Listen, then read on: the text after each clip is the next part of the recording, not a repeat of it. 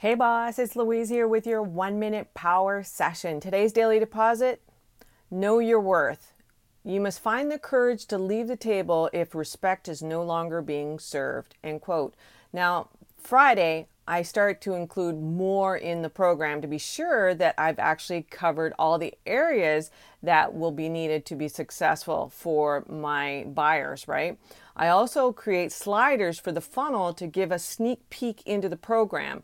To do this, I actually had to incorporate some code into the ClickFunnels sales page. It's easy enough. It turned out great. I pulled together into small groups the swipe files and the templates. And I also included like 200 cut and paste conversation starters and an Instagram at a glance posting calendar, as well as um, DM copy to cut and paste and put it in their settings of their DM so that they were able to reuse their DMs really easily.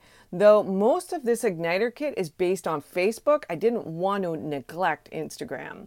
So if you want to have a look at the actual sales page, go to louisecorville.com and click on the social media Igniter kit. It won't be there forever. Thanks so much for listening. Bye for now.